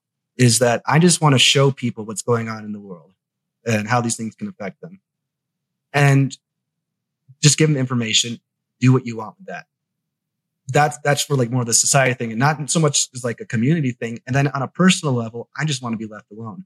So once I started realizing, you know, after when COVID came around, it's like I see more and more infringement on my liberty. Like, hey, I don't want this. Show other people what's going on. Do you want this? Do what you want with it. I'll keep getting this information out there. Meanwhile, you know, because I just want to be left alone. And then once being left alone, you start from scratch, start small in your local community, then build out from there. But for yeah. right, so for right now, it's just like stop abusing me. um, I don't want this. Take your vaccine passports and shove it. Um, I'm going to tell as many people as I can. And then people more, people smarter than I can come up with these solutions. Cause I never, that's the one thing I'm, I'm always, uh, I've been questioning a, a, bit, you know, like on solutions of what do you propose and things. And it's, I don't have them. I just, uh, my, what I see my role in is, is showing people what's going on and then, um, just wanting to live a, a normal life, um, away from all of that. Yeah, fair enough.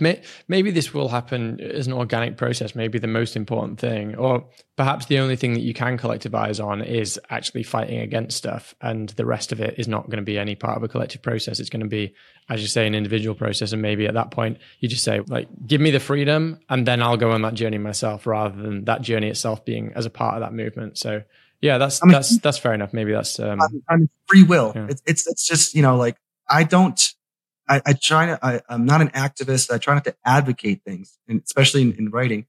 Um, I don't tell people what to do. Like, I don't say, go out and vote for this person, go out and oppose this.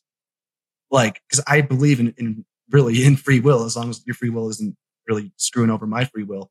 Um, then yeah, just get the information, do what you want with it. That's, that's, that's how I, how I see it. Just, you know, without telling people what to do and, and without trying to be an activist. Fair enough. Fair enough. Um, cool. So let me just see if there's anything else that I wanted to get into with you. Uh, oh yeah, you know what I wanted to ask you about? You well, two things actually. First of all, is uh, living in Colombia. How did that come about? How did you end up work? How did you end up uh, living out there? Oh wow. Um, long ago. Okay, so I was living in Seattle in 2011, and I was working as a cook in a restaurant, and I was really not happy and so I did the digital equivalent of like spinning the globe. And I just searched, um, writing jobs because I, I, this, I was what, seven, no, four years out of university. I got my degree, uh, bachelor's degree in linguistics from Western Washington University.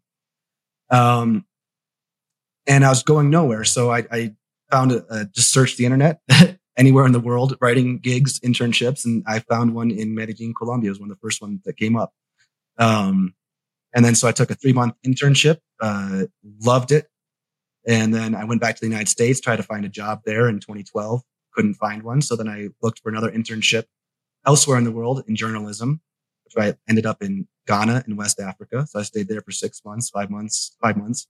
Um, interviewed the ex-president, uh, got invited to his house, uh, for, you know, some chicken. Um, had a great experience there. Came back to the States, couldn't find a job again. Everyone, everyone in the world in the United States wanted like three to five years of experience. Didn't have it. So I decided to go back to Colombia again in 2014 just because I loved the experience. And, um, I was working for free for six months, uh, at, with, with the online newspaper and in English. And just as my visa was expiring and I had no money, like I could afford two empanadas a day for like a week or something like that um, I got offered the job with um, with the sociable, and I was so because some the, someone saw my writing, what I was doing, and said, "Hey, come do this," and I'm like, "Awesome!" And so I just stayed. so like I thought I thought back in 2014 I was only going to be here six months, and this has turned into over nine years now. Wow, that's awesome! Yeah, I, would love to visit Colombia. It's like been basically top of my list for a long time. I actually tried to go there. Um, last year, but they at that point they were they were request requesting that you've been vaccinated to go there. I, I don't think that's happening now, but no, but it was terrible because yeah, they did that on December 14th, just before Christmas. I had tickets to go back to the United States. Um, and then all of a sudden I had to cancel that. Uh, I couldn't see my family. My, this is where it really hit home to me too, because this, this was after two years of writing about vaccine passports, warning about all this and how the, insane it was. And it was my 14 year old nephew's last Christmas. He had leukemia for half his life, seven years. And that was his last Christmas. And I couldn't go see him. He, he, he died on January 5th. just just after oh, that. Man. So that just I couldn't.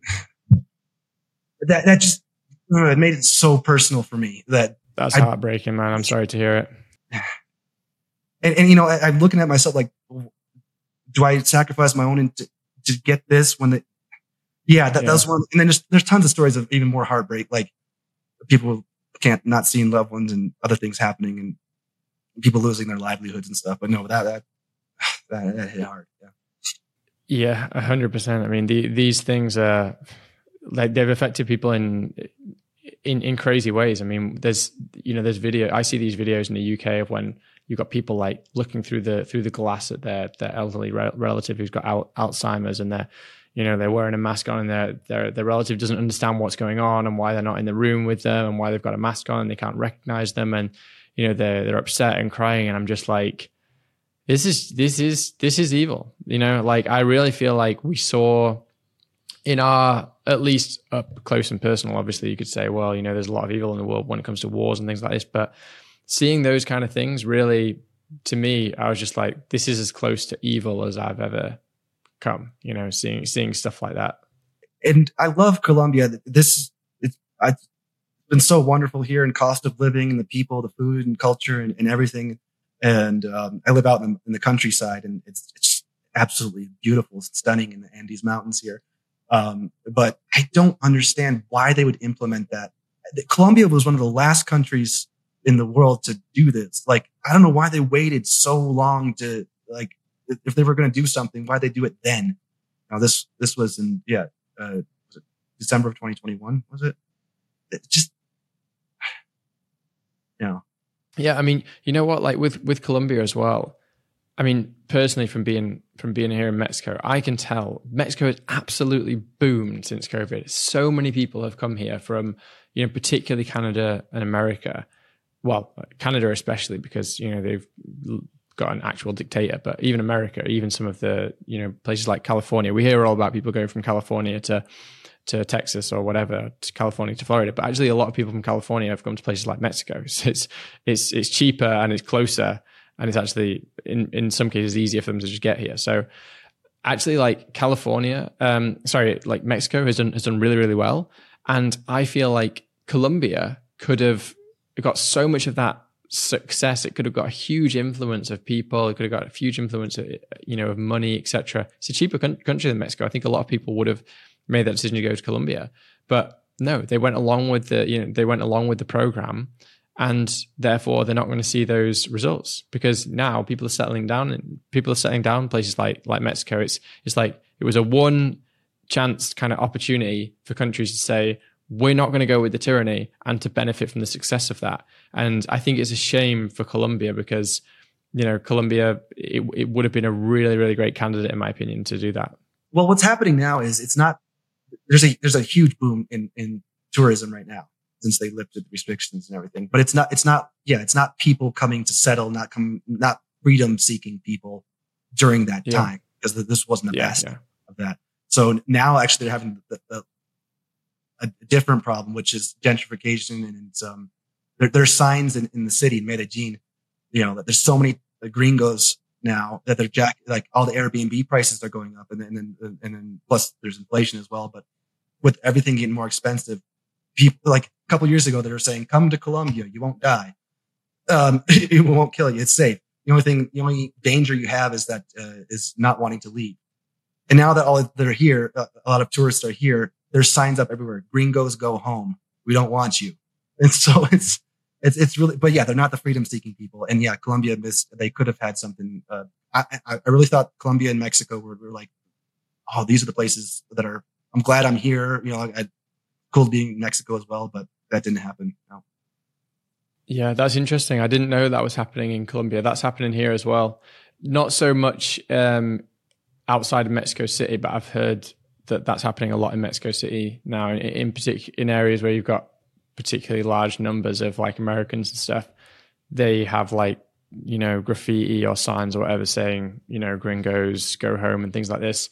So yeah, it's it's obviously happening there as well as well, which is which is sad sad to hear because, you know, I think that for for the most part, this is a really good thing. People, you know, aside from it pushes rents up, which you know that's just a natural thing that's going to happen when more people want to live. Where you know, if you if you're a successful city, if you're a successful town or whatever, property prices are going to go up because more people want to live there. Like that is just the, the natural cycle that happens anywhere in the world. So you know, it's in a way, it's like if you are upset about foreigners with money coming into to your your city, well, you don't want your city to be successful. Then that that's kind of the way that I see it. And you know, I'm not just saying that obviously as a foreigner living in Mexico. I, I say the same. You know, coming from the UK and you know, living in I, I lived in London for seven years, and you know, you have people coming into London, you know, with huge amounts of money, like making you know that that's why London boomed so much. I mean, obviously it's one of many reasons, but you had a lot of foreign money coming in there. And it's like, yeah, it kind of sucks that the, the rents are high, but what would you prefer that the city fails, that the city isn't financially successful, you know, that the city isn't, isn't safe. I mean, as places get more safe, as places get more, uh, you know, get better infrastructure, as places get more successful and have more job opportunities, more people want to live there and the property prices go up. This is just a natural, you can't have one without the other. So, uh, you know, I really feel like there's a, it's a very kind of like small, it's kind of small, small minded or very just like tunnel vision to just say, okay, gringos go home. It's like, well, do you want to be successful? Because if you're successful, gringo's going to want to come live there. Yeah, it's a push pull. It, it's a pain point because the government has to catch up with that too, because the price, rent, uh, property, everything, and just cost of living in general keeps going up.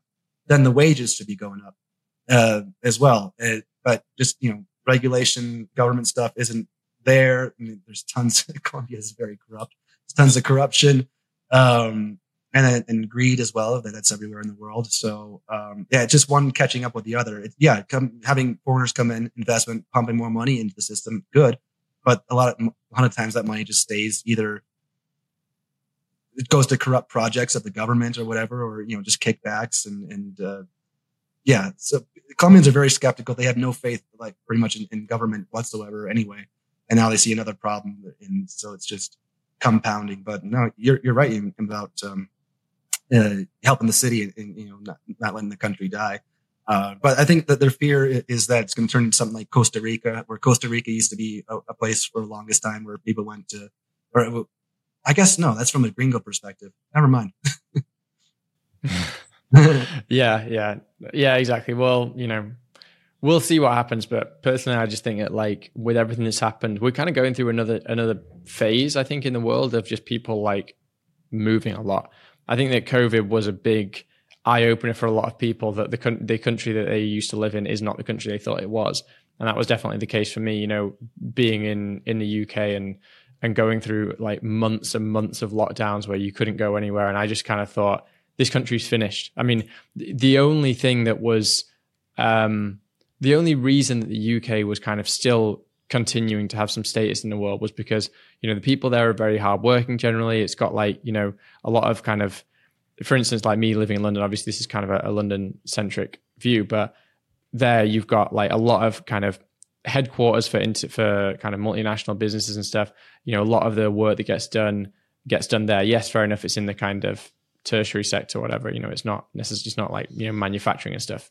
Or it, there is, but not so much. But it's a very forward-thinking place. People work hard. People are very educated, etc. But if the government decides to turn off the economic tap, that's going to go away immediately. And you know, the other thing that's that's great about Western countries that they all basically threw out is that there's there's something called the rule of law.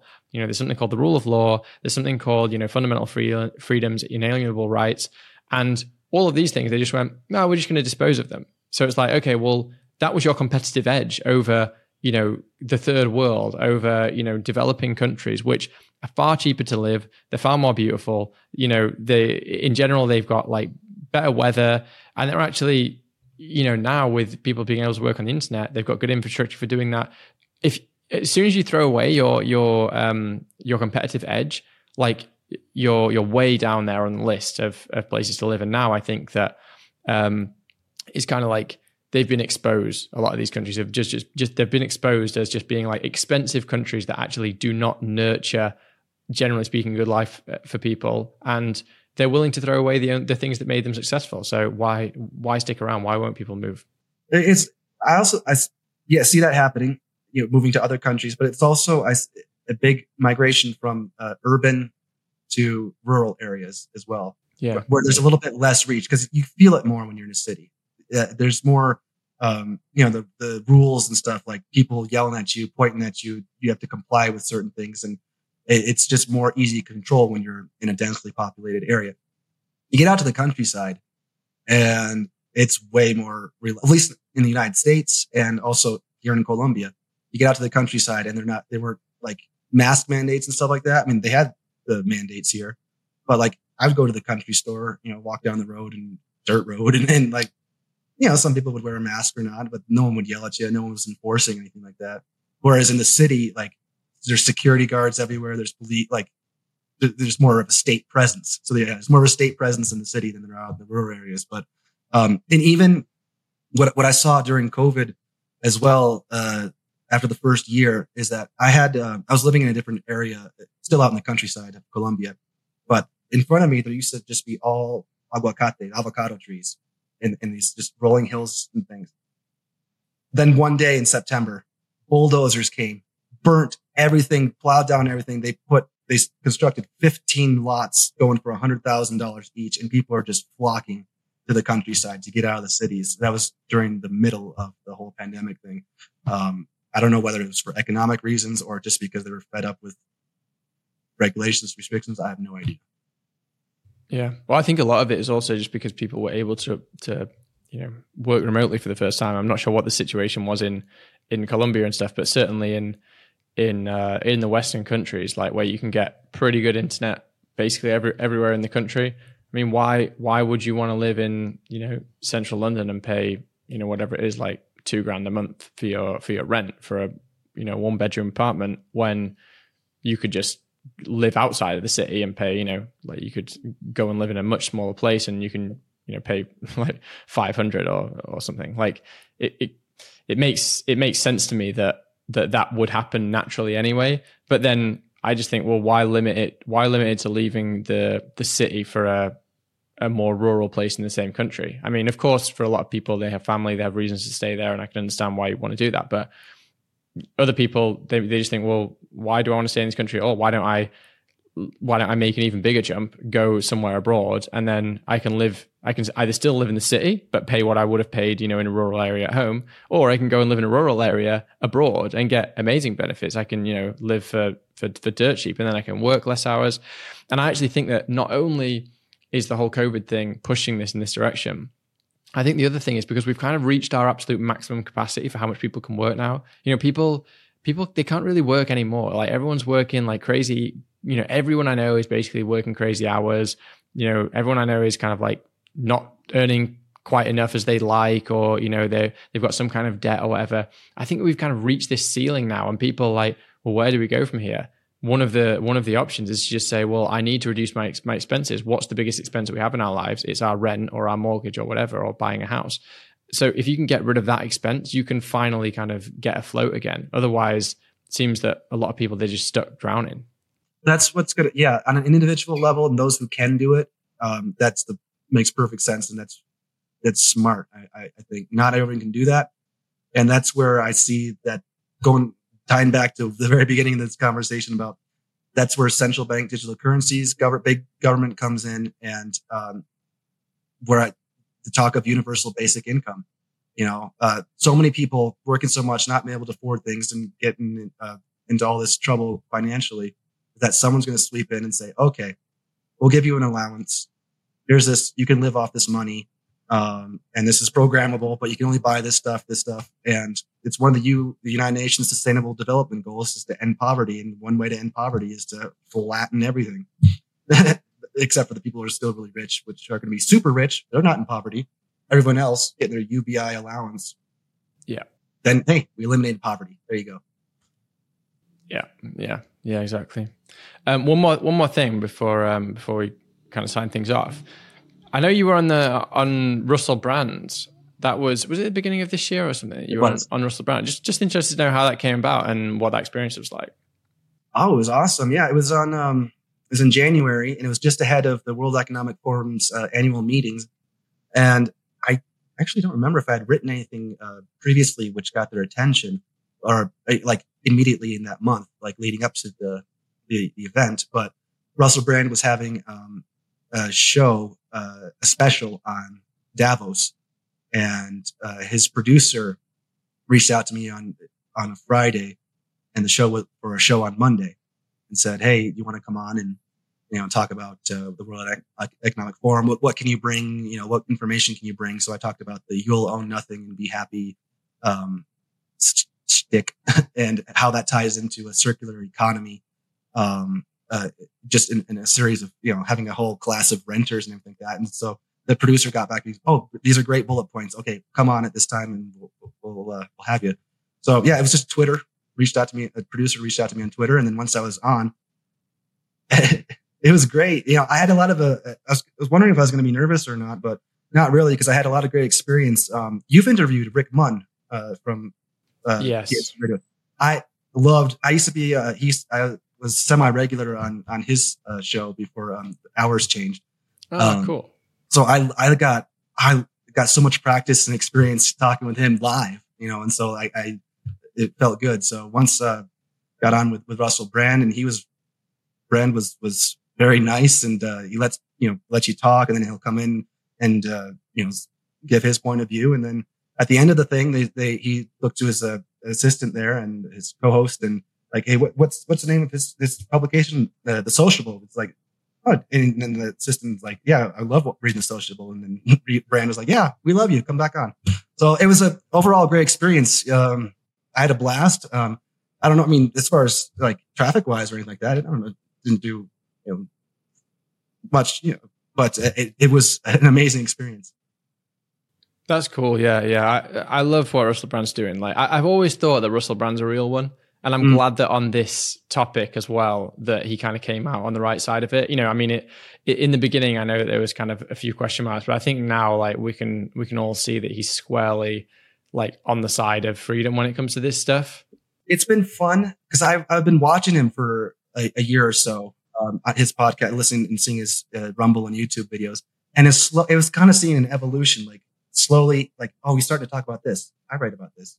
Oh, he's getting into this oh, okay, this is interesting. Now he's appealing to this huge audience that, and then I always saw him being like a couple steps behind yeah, on the news and what's going yeah. on. And like, yeah. kind of yeah. like, oh, he's almost got it. He's almost got it. He's putting the dots together. He's almost got it. And now it's just like, oh man, he's right on top of everything. And, and his audience just totally. keeps growing and growing. So yeah. Yeah. I still, I really want to talk to him at some point. One day I'll actually ask him to come on here if I can get, if I can get him on, but I'd love to talk to him about because he he still seems to me like he's not. Um, I know that he's into like all the he's spiritually there when it comes to kind of ideas of freedom and libertarianism and stuff, but I, I'm not sure that he's politically there. Like I still I still get the impression that he's kind of, you know, subscribes to some like social socialist ideas, which you know, and I don't know whether that's the case. So you know, I don't want to say that for absolute certainty, but I I'm kind of still waiting for him to have his moment of just being like, okay, you know, I'm I'm not just spiritually into you know some of these ideas of like self-expression and freedom and stuff but actually i am politically aligned with that. Like i don't believe in state re- redistribution of wealth and this that and the other. Like i'm kind of waiting for him to get there but i'm not sure that he i'm not sure that he will because i think that he tends to like just not go too much into the pop politics stuff but um i'd love to talk to him about that because like i think that he you know there's there's a lot of people out there who you know they're they're totally like politically libertarian, but they still on that like spiritual stuff. You know, I'm in that I'm in that camp, and I know a few other a few others are. And uh, but I'm not sure that he's there yet. I still think that he's he's not quite gone full libertarian. Yeah, I mean, when it comes to politics, uh, yeah, he I think is not picking a side whatsoever. Like I don't know, I don't. Know, this person said this, this person said this. I don't know. Um, yeah. Also, there's things where even um, when uh, during the the World Economic Forum annual meeting in this last January, and uh, Idris Elba and some other celebrities and things were talking. And Brand was kind of, it seemed like he was kind of stuck between. He was like, well, I like these people. They're celebrity, they're actors. Like, I know that kind of group, but they're talking about this. I don't know. Like, kind of wishy washy on that. Um, not taking a yeah. side whatsoever. But I mean, I get where it comes. I, I, I'm the same way. I'm very apolitical. Like, I don't, even when I cover congressional hearings, I don't say who's a Republican, who's a Democrat. I, I just listen to what someone's saying and I just like, this is what's going on. Um, yeah, so I, I understand like staying away from the politics stuff because once you stray into there, you get labeled this one, one way or this way, and then that's your audience. Yeah. You isolate half or 51% of the other. It's like, I don't want to do that. I, I see something much higher, much grander than just the two, the squabbling there. So I, I try to, I see where he's going. Yeah. Yeah. It's funny because I, I, have just been listening um, yesterday actually to the, um, the Robert Kennedy, the Robert Kennedy Jr. Um, podcast with, with Joe Rogan. Have you heard that one yet?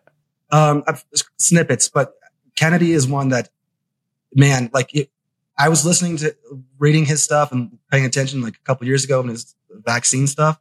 But to me, like I didn't cover any of it because it seemed like too crazy that like this is wait like if I do anything, this is all anti-vax, anti-vax, anti-vax. Like, but I was paying attention. But now he's getting all this co- like well, he's not getting really, a whole lot of mainstream coverage. But this stuff with you know Joe Rogan, he's been saying this stuff for you know it's been consistent, and um, mm-hmm. he's mm-hmm. uh, I think it's great. It's great what this information is coming out. Yeah, I'm I'm gonna be I'm really interested to see where this goes because like if you've got if he becomes a serious contender for for the next American president, I mean, I don't know, people are gonna have to start really like questioning, are you gonna vote for a are you gonna vote for a Democrat who's been like extremely consistent on the COVID stuff and who has kind of like been on the right side of a lot of this stuff? Or are you gonna go for someone like Trump who kind of, in my opinion, has been pretty poor on this stuff and, you know, has has just been very, very on the fence and hasn't actually taken a stand. But a lot of people, I, I think in the in the freedom movement, especially, like they are super pro Trump. Like, you know, Trump can do no wrong in their eyes. And be interesting to see how how that whole thing plays out. Yeah, to me personally, it'd be extremely interesting to see Kennedy versus Trump. That that that'd be really interesting. But for me, I don't yeah. see to see what ha- happening to him is just how the hell are the Democrats ever going to let him like get, I just feel like they're going to do what they did to Bernie Sanders or whatever. And yeah, they will. Yeah, they will. and so like yeah, it's yeah. So I like yeah, I don't see that going much, but it seems like it just what I saw what yesterday or today. There, I don't even know if it was a poll, if you can trust polls or whatever, but he's more favorable than than Biden.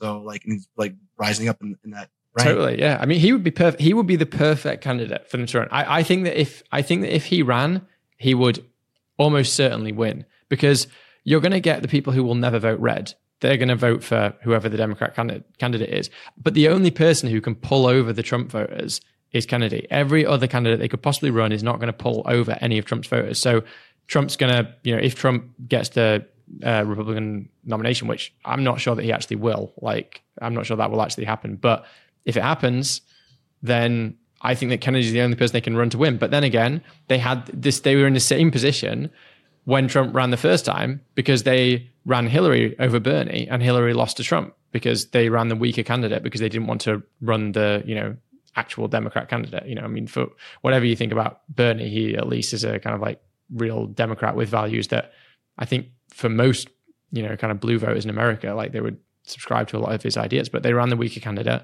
because, you know, it's a it's a big club and he wasn't in it. And they and they lost. And I think they'll do the same, and they'll, they'll, probably do the same this time because if we know anything about politics, is that they make the same mistakes over and over and never learn. exactly. Yeah. Yeah. Cool, man. This has been really awesome. Been a real pleasure talking to you today. Uh, I'm just gonna uh, give a quick message to my audience that if you have skipped the intro, please consider donating to the show. There's links in the description there that you can support. So if you've got value from this episode, please consider doing that. Um, Tim, uh, yeah, it's been awesome. Do you just want to let people know, first of all, where they can find you, where they can keep up with everything you're doing, and also just a parting message you have my for my listening audience as well? Yeah, sure. Uh, so you can find me social media um, at Tim Hinchliffe, my name, on Twitter, Gab, and Gettr. And the publication, the website is sociable.co. And apart from that, uh, as a message, I'd say um, stay free. um, uh, be true to your be true to yourself and uh, just try to spread love and happiness. Amazing. Thanks, Tim. Thank you.